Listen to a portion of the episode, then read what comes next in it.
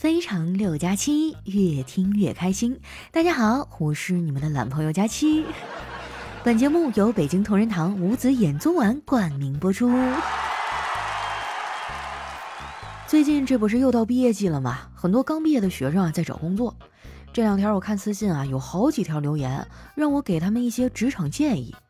说实话，我也就是个普通的打工族，我也没啥好建议的呀。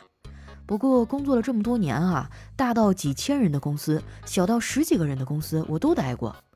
相比较而言哈，我觉得，嗯，还是在家躺着最舒服。我现在哈不用说工作日了，假期能在家躺着，我就已经很知足了。也不知道怎么了，最近出差的活特别多。昨天我刚从杭州回来，进门放下行李啊，就又准备出门了。我爸拦住我啊，说。这个家，你是一分钟都不想多待了吗？我说爸，同事们晚上喊我去吃饭，吃什么饭？家里的饭不能吃吗？今天不准出去。我说都是男孩子啊。哦，那去吧，把头发洗一洗啊。我到现在还没结婚啊，是我爸目前为止最大的心病。他现在没事就跟我念叨，还说当初就不应该啊拆散我和初恋。那样的话，现在我的孩子说不定都会打酱油了。我觉得我爸想的有点多，就算没有他从中搅和，我和那个人呢，迟早也会分手。丸子曾经问过我，他说：“佳琪姐，都分手这么久了，你还记得你的前任吗？”怎么说呢？这个问题啊，我根本就没办法回答他。说记得吧，显得我太专情；说不记得呢，又显得太过薄情了。其实我觉得啊。那个人呢，就好比我走路撞到一个电线杆，撞得我是满头大包，特别疼。以后我走路啊，都会绕着那根电线杆走。可是很久以后啊，我都不记得当初撞的有多疼了。但是那个电线杆呢，它永远都在。后来我洗完头啊，刚打算出门，闺蜜突然给我打来电话。这电话一接起来呀，那头就开始哭，说要离婚。我问了半天啊，才搞明白原因。其实挺简单一个事儿。就是她婆婆呢，想要抱孙子，然后给她施加了很大的压力。她就跟我哭诉，还说是我不想要孩子吗？我也想要，可是那玩意儿是想要就能有的吗？我说那你找我可就找对了，我可是喜马拉雅出了名的送子观音。你想要孩子听我节目啊？那边沉默了一会儿啊，说是不是还得点赞、留言、分享一条龙啊？我一听哈，对方的语气不太对，赶紧说。呃，不行，你就换个思路，讨好一下你婆婆呀。我闺蜜听了，冷笑了一下，说：“我婆婆可精了，这不换季了吗？前两天给我打电话，先是夸了我一番，说我懂事孝顺，然后跟我说往年给她买的衣服、鞋子啥的太多了，穿都穿不完，让我今年别买了。我当时还挺感动，立马表了态，说一年啊也就买那么几次，这些都是我们小辈儿应该做的。你猜她说啥？”我摇摇头说不知道，他接着说：“老太太嘱咐我，让我今年不能再乱买了。她不缺衣服，给她挑几个配衣服的包就行。”这小老太太套路也挺深哈。不过有些方面呢，我也理解她。上了年纪的人啊，都想要个孙子孙女啥的，这样晚年呢能欢乐充实一点。我闺蜜她俩的情况啊，我也清楚，就是生活压力太大了。她老公啊是个程序员，天天加班，人都快加废了。之前夏天的时候啊，有一天他们两口子来我家吃饭，饭桌上呢，小辉问了我们一道地理题，说什么情况下是昼长夜短的？我说当然是夏天呀。她老公觉得啊我这么说不全面，他认为哈能让日子变得昼长夜短的，除了夏天还有加班。你们看看这男人都被摧残成什么样了？在这么大的压力下，身体消耗呢也特别大，想要孩子啊就变得很困难。他们两口子因为这事儿愁了很久。后来我有个朋友啊给他们推荐了同仁堂五子衍宗丸，说这个不仅有保健的作用，而且啊还能提高小蝌蚪的质量。这哥们儿吃了一段时间啊，看着气色是好了不少。同仁堂这个品牌呢，大家应该都很熟悉吧，属于百年药企了。我很小的时候啊，看那个电视剧《大宅门》就知道了这个品牌，可以说是非常的值得信赖了。说实话啊，我有一段时间呢工作特别忙，老加班，大姨妈来的就特别不准，颠三倒四的，也是通过同仁堂的同仁乌鸡白凤丸调理的，效果真的特别好。坊间还流行一句话哈，叫药备孕，女性吃叶酸，男性吃无籽。调调最近呢也有要娃的打算了，我看他呀也在吃北京同仁堂无籽眼棕丸，说北京同仁堂无子眼棕丸啊可以提高小蝌蚪的质量，女性经期正常，这男性的蝌蚪质量过关，这才是怀孕的基础。而且啊，男人年龄大了也得学会保养身体，这不，调调也拉着小黑一起吃起了北京同仁堂的无子眼棕丸。我觉得调调这个建议挺好的。你看啊，小黑的情敌那么多，没准最后就靠身体好胜出了呢。不过话说回来啊，小黑最近好像挺消停的，都没有爆出什么新恋情。我有点好奇了，就问他：“黑哥咋了？最近退隐江湖，不再泡妞了？”小黑说：“佳期啊，你知道有句话叫‘工欲善其事，必先利其器’吗？”“知道啊。”你这不是在吃那个同仁堂无籽眼棕丸吗？小黑一脸嫌弃地说：“你个老司机，能不能别开车呀？我是在练我的眼力。感觉自从有了美图秀秀这类的软件之后，在网上泡妞啊，都有种去西天取经的感觉。要是没有一双火眼金睛，根本就看不出来网上那些妹子的原型。我觉得小黑这话就不对了。有句话说得好。”没有丑女人，只有懒女人。现在哪个妹子打扮打扮不是干干净净、漂漂亮亮的呀？我就觉得女孩挺好的。我活到现在，虽然陪我共度余生的人没有找到，但是约好一起住养老院的闺蜜啊，都已经有好几个了。如果你想要加入我们啊，现在就可以来报名了。那些觉得还是养儿防老比较靠谱的人，那你们就好好加油吧。备孕的时候啊，男同志们别忘了吃同仁堂五子衍宗丸。它能提升你的小蝌蚪质量，还有一定的保健功效。现在点击节目下方的小黄条，在京东上啊就可以直接购买了。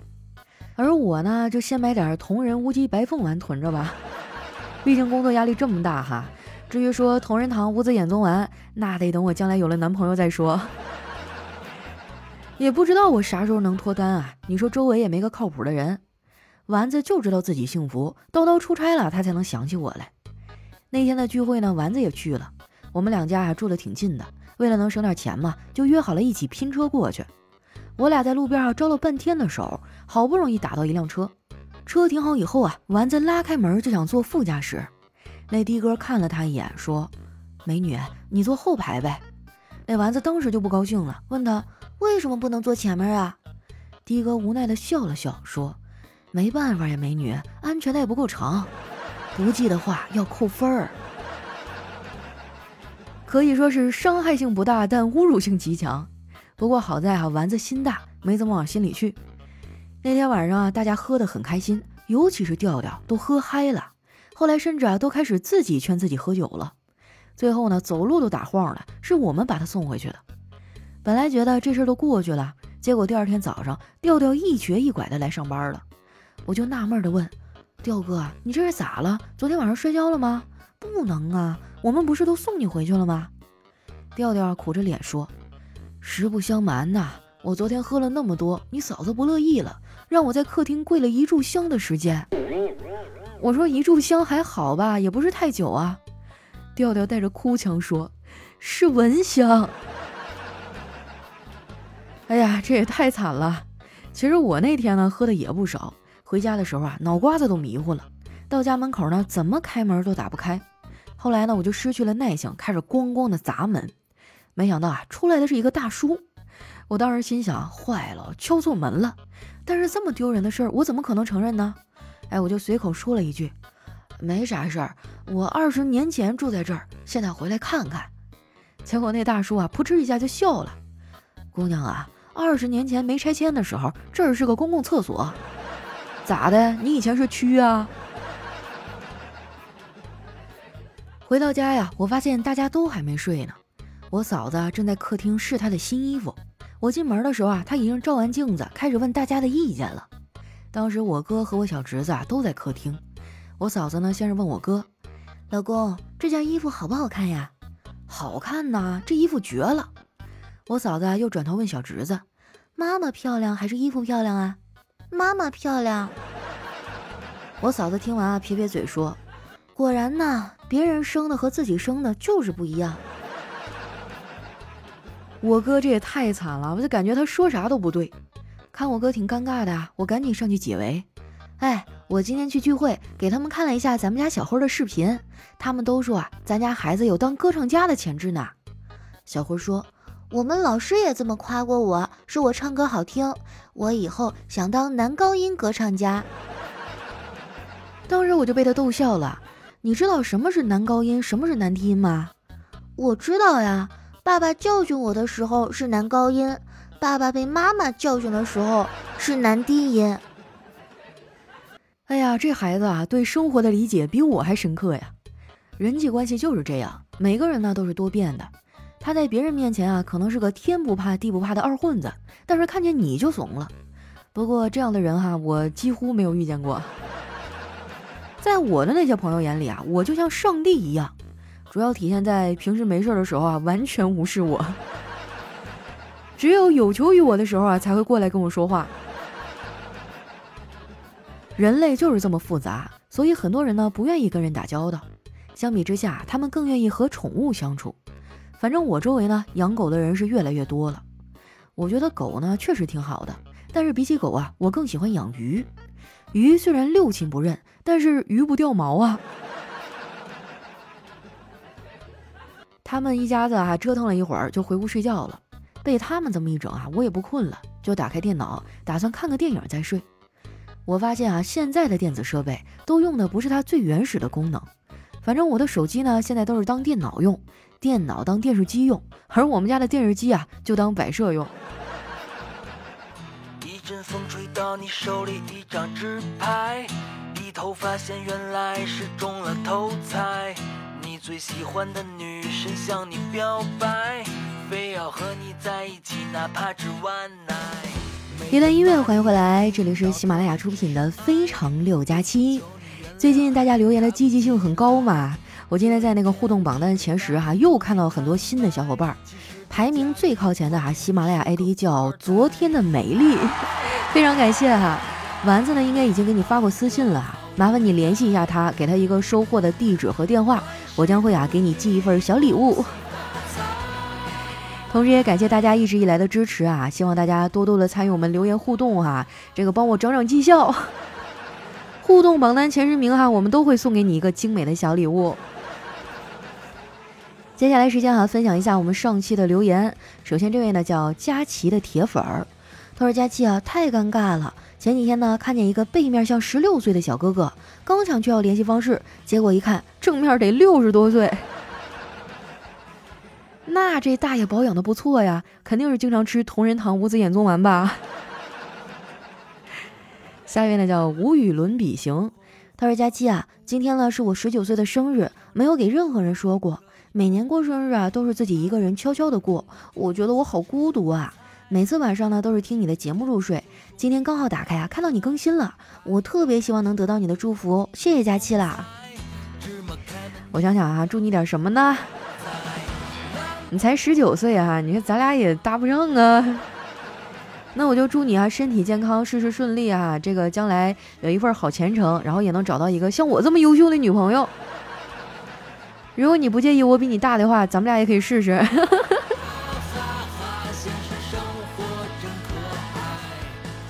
下一位呢，叫说的很有道理。他说这么多年啊，我从没见过哪个男人跟女生吵架能吵赢的，不是气急败坏的动起了手，就是沉默以对。这仅仅是男人的问题吗？达尔文曾经说过哈，以前也有吵赢的，但是后来呢，他们都找不到女朋友，于是呢就灭绝了。下一位呢叫和小马一起去未来，他说我们今年国庆啊就放一天，加上双休呢一共三天，在福建读书的大一新生真的是服了呀！军训完呢就开始封校，快递外卖都进不来，国庆也没有办法回家，距离回家还有一百天左右。真的每时每刻都想回到我的家乡广东啊！福建的疫情快点过去吧，让我们恢复一下都市丽人的状态呀，而不是每天拖鞋口罩到食堂打饭。哎，但是你发现没有啊？就这么坚持一段时间以后，皮肤真的变好了呀。反正我现在觉得出门戴口罩那就不用化妆了呀，然后天天素面朝天的，过了一段时间，我脸上居然都没有痘了。下一位呢叫逍遥逍遥。他说暗自倾慕已久的女生啊，让我给她做模特，给我画了一幅肖像画，作为作业呢交给老师。没过几天啊，他还邀请我一块儿去见他的老师。我心中窃喜，但是没有下文了。后来打听才知道，原来老师看到他的作业以后，一开始呢给他不及格，说他画的比例不对，五官都变形了。但是呢，当他把我带去给老师看了以后，老师给了他一个优。这伤害性不大，但侮辱性极强啊！下一位呢叫斗地主，他说清晨啊，他对他说：“老公，我昨晚把货都搬到车里了，累死了，你去处理一下就完事儿了。”看着熬了一整夜的妻子啊，他心疼的说：“老婆，你真好，把粗活累活都自己干了，轻松的事儿却留给了我。”说完呢，泪水就已经决堤了哈，默默的在右上角的购物车上点上了全部付款。哎呀，当代的男人也是不容易哈，马上就要双十一了，听说已婚的男人们都在捂着钱包瑟瑟发抖啊。下一位呢叫国色天香，他说有一天啊，老板说，你今天不是请病假吗？怎么还在迪士尼玩啊？我都看到你了。不是，您听我解释，你是生了什么大病需要到迪士尼治疗啊？对呀，我得了公主病。哎呀，这个倒是没毛病哈。下一位呢，叫这名字起的不错。星期三九月二十九，天气阴，我陪着我的好兄弟啊拿快递，就在往宿舍楼方向走的时候，他突然放起了《我在草原望北京》。哇，这路上来来往往的人啊，就像我们行起了注目礼，真的是太尴尬了。哎呀，那你要反省一下了，是不是你的兄弟太多了，需要适当的是吧删减一下。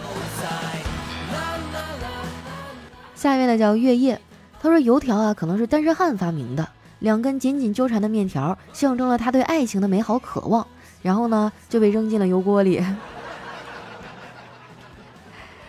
下一位呢叫佳期的虞美人儿，他说小学生故事大赛哈，这个学渣来脱颖而出，编的故事呢也是跌宕起伏，天衣无缝，获得了冠军。这校长啊就感觉很意外，采访这学渣，Tony 同学，想不到你学习这么差，讲故事讲得这么好。这 Tony 说了，这要感谢我的班主任数学老师李老师。哎，不是应该感谢语文老师才对吗？因为我每天都迟到，每次班主任都要让我讲原因，我只好绞尽脑汁编各种的理由，讲故事的能力就这样锻炼出来啦。哎呀，我上学的时候也是天天迟到啊，后来老师都没拿我没办法了，给我起了一外号叫小蘑菇。下一位呢叫可爱的小黄鸭，她说地铁上人很多，我在闺蜜的耳边轻声抱怨，我脚都站麻了。闺蜜听了立刻大声说：“什么？你都怀孕三个月了？”我正一头雾水的时候，好几个人站起来给我让座啊！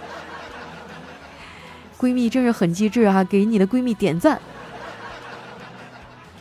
下一位呢叫可爱的达达，他说为什么在洗完澡以后，整个人呢就会觉得自己变帅变漂亮了许多呢？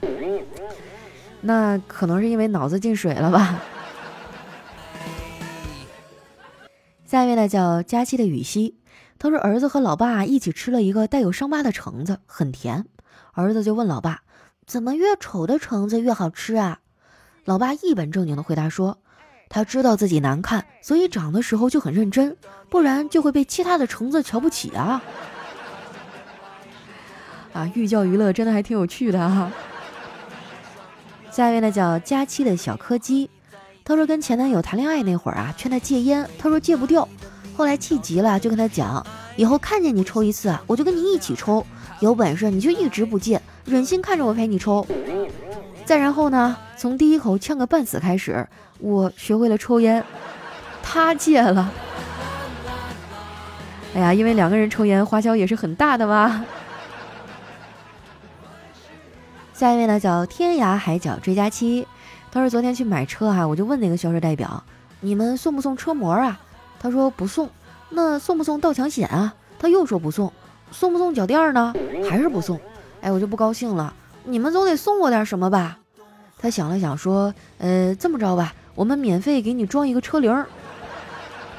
就这样啊，我一路愉快的拨着车铃，叮铃铃，叮铃铃的就骑回家了。嚯，自行车呀！下一位呢叫谐音梗害死人。他说：“请问哈，把一条蚯蚓分成九段，等这九段分别长成九条蚯蚓以后，它们之间是什么关系呢？”啊，只从蚯蚓的角度回答。嗯，那我觉得就像那首歌一样啊，他们就是最熟悉的陌生人。下一位呢叫瞅你漂亮。他说刚买车的时候特别讨厌下雨，因为一下雨就得洗车。后来开了好几年啊，开始喜欢下雨了，因为一下雨就可以洗车了。下一位呢叫花开花落，他说我的头发和我一样的倔强，比如别人叫我干的事儿呢，我就越来越不想干。我的头发也一样，我叫他待在我的头上啊，他偏不，他就要待在我的梳妆台上、地板上、哈厕所里还有地漏上。哎呀，也是一个倔强的头发哈。下一位呢叫你妈叫你回家吃饭，他说世界上最早的通讯工具是什么呢？托梦呗。下一位朋友啊，叫老刘的梦想。他说看到手机上呢有一款软件，提高你的工作效率。哎呀，我心里大喜啊，急忙下载。不想呢，在安装运行时时候呢中病毒了，我特别闹心啊，就顺手一丢，三天没用。没想到啊，没有它的这几天，工作效率真的提高了不少。